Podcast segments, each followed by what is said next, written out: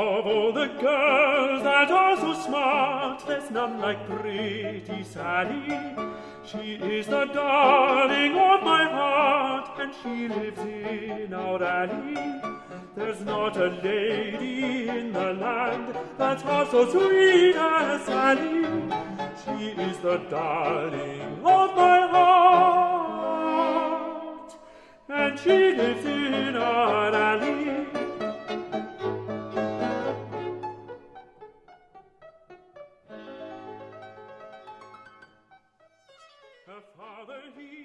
When we think of the music of Beethoven, usually that means one of his nine symphonies, or one of the many sonatas, or his string quartets, perhaps, or even his opera Fidelio. Beethoven's music looms large. It takes up space.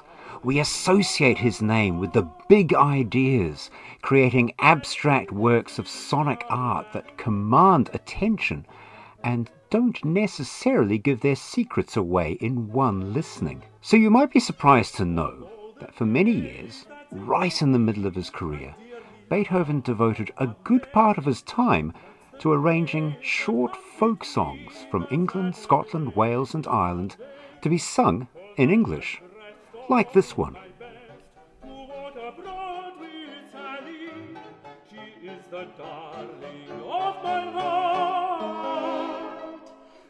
She lives in our alley.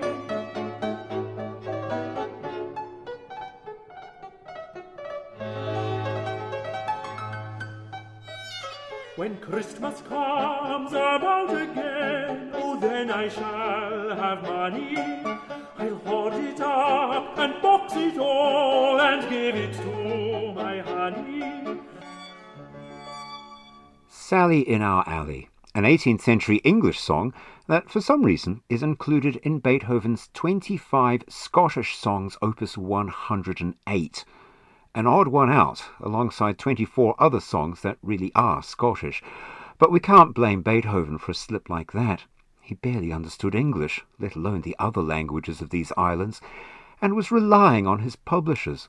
Anyway, as well as those 25 folk song arrangements, he wrote many others, up to 140 in all, maybe more, all composed between 1809 and 1820. There are eight English songs, 25 Welsh, 44 Scottish, and, largest of all, 63 Irish songs. And there's a larger story here. Beethoven's work was just a contribution to a much bigger project, one that grew and grew, became more complex, and ultimately never reached a conclusion. To pick up the thread, we have to go to Edinburgh in the closing years of the 18th century and meet Mr. George Thomson, song collector, editor, and publisher, and a keen amateur musician.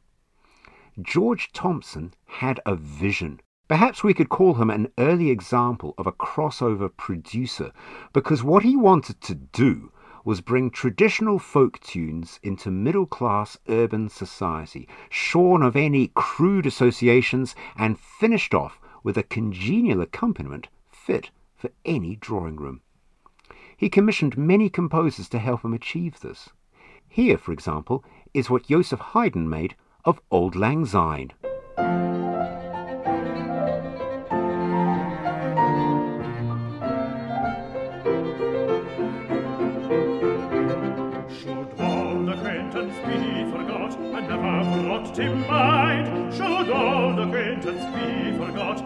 Lang? For old lang syne, my dear, for old lang syne, we'll take a cup of kindness yet for old lang. Haydn made that version of Auld Lang Syne after meeting George Thomson in Scotland during his tour there in 1792. Haydn went on to produce an incredible 400 folk song arrangements, about 100 for Thomson himself, and the rest shared between two other publishers, William Napier and William White. Haydn, of course, was not a young man by this stage, and before long had to bow out, regretfully, as the money was good, and so George Thomson looked for other suitable candidates. He wanted these songs to be a prestige product, and only the best international composers would do. The situation in Paris was still uncertain after the French Revolution, and so he concentrated his efforts on contacting composers connected to Vienna, commissioning Haydn, Haydn's protege Ignaz Pleyel, Leopold Kozeluch, and later on Johann Nepomuk Hummel and Carl Maria von Weber. We'll keep with Beethoven. As well as commissioning musical arrangements, Thomson was also commissioning new lyrics as well. As he put it in a letter to the poet Robert Burns, we are desirous to have the poetry improved wherever it seems unworthy of the music. Some charming melodies are united to mere nonsense and doggerel while others are accommodated with rhymes so loose and indelicate as cannot be sung in decent company. Thomson dealt with poets and composers separately, leading to the unusual situation where the composers had no way of knowing what words would be set to the tunes they were working on. Now, it's easy to make light of all this and suggest poor Beethoven was just mechanically arranging all these old tunes for the money and not caring about any of it. But that's simply not true. There are moments when he achieved something very special. Take the Return to Ulster, for example. The lyrics, including the title, are by Sir Walter Scott, freshly commissioned by George Thomson, which Beethoven never saw. The tune, however, is much older, best known as the Lament for Terence MacDonagh by the harpist Turlough O'Carolan. Let's listen to a version of O'Carolan's original air, and then go on to hear what Beethoven made of it.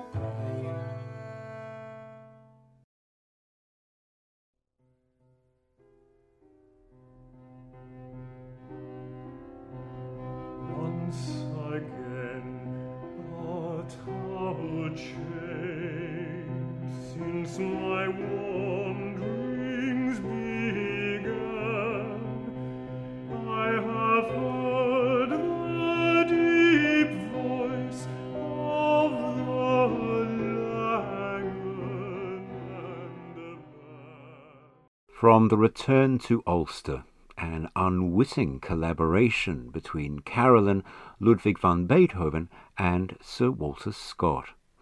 Beethoven's accompaniment, as requested by George Thomson, is for piano trio, piano with violin and cello. There is new material here, with both instrumental introductions as well as ritornellos, that is, the music played between the verses, all of which Beethoven had derived from the tune itself. His accompaniments are ingenious, designed so that the violin and cello parts could be cut if they weren't available, it would still work with piano alone, and yet the string parts are independent enough to be interesting for the players if they're there. That's not an easy balance to strike. However, George Thomson was concerned by feedback he was getting from some players that Beethoven's music was a little hard to play at times. Thomson was concerned that this might affect sales, and so asked Beethoven if he wouldn't mind going back over a few of the songs and simplify the accompaniments. Beethoven was hurt by this, and you can hear it in the language that he used in reply. I am not accustomed to retouching my compositions. I have never done so, thoroughly convinced that any partial change alters the character of the composition. I am sorry that you are the loser, but you cannot blame me since it was up to you to make me better acquainted with the taste of your country and the little facility of your players.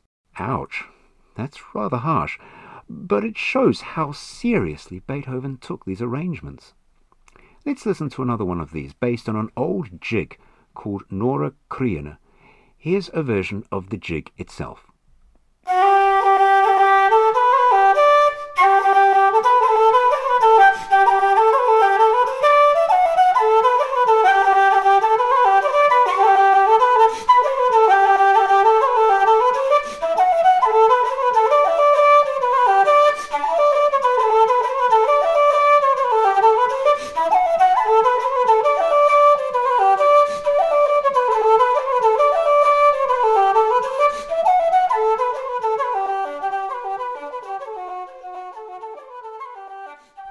We've no idea of the origins of that tune, but it had a new lease of life in the early 1800s. Both Thomas Moore and Beethoven reworked it in 1811 and 1812, respectively. Neither would have been aware of the other's work. Moore wrote his own lyrics for it, as with all his melodies, renaming it Lesbia Hath a Beaming Eye, and you might know it by that name with its dancing jaunts and leaps, this is quite an irregular melody, and when Beethoven came to work on this tune, he clearly found it an interesting challenge, relishing the tune's shifting qualities. He even wrote a note about it underneath the music, saying, that is how one must not be afraid for the expression of the strangest sounds of the melody, since one will surely find a natural harmony for it. He found this tune a musical puzzle and was proud that he'd solved it. Let's hear what Beethoven came up with, as sung by the wonderful Ann Murray with a few of her friends.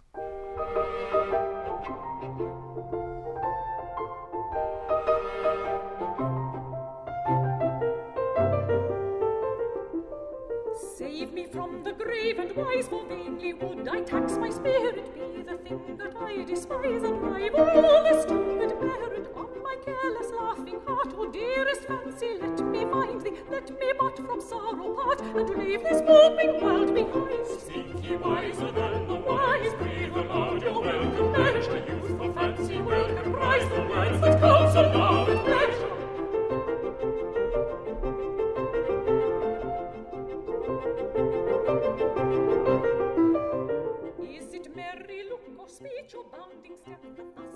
the song Save Me from the Grave and Wise, Beethoven's arrangement of the tune Nora Creina, with words by William Smyth, commissioned by George Thomson. Did you notice something in the music there? I, I was talking before about the ritornellos that Beethoven wrote into these song arrangements, the music between the verses. And there's something familiar about the ritornello. You might think you've heard something like that little theme somewhere else. And that's quite possible, especially if you know the final movement of Beethoven's Seventh Symphony, which starts with this theme.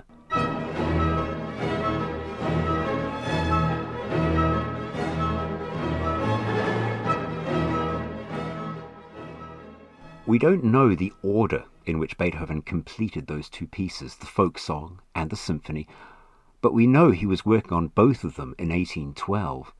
There's no way to prove it, but isn't it nice to imagine that some of the ideas Beethoven came up with through working on that old Irish jig tune contributed to this most joyful and dancing of his symphonies? And it brings Thomson's idea full circle in a much bigger way than the Scotsman could have imagined, making a real exchange across space and time, a secret derived from an Irish tune living on in a Viennese symphony.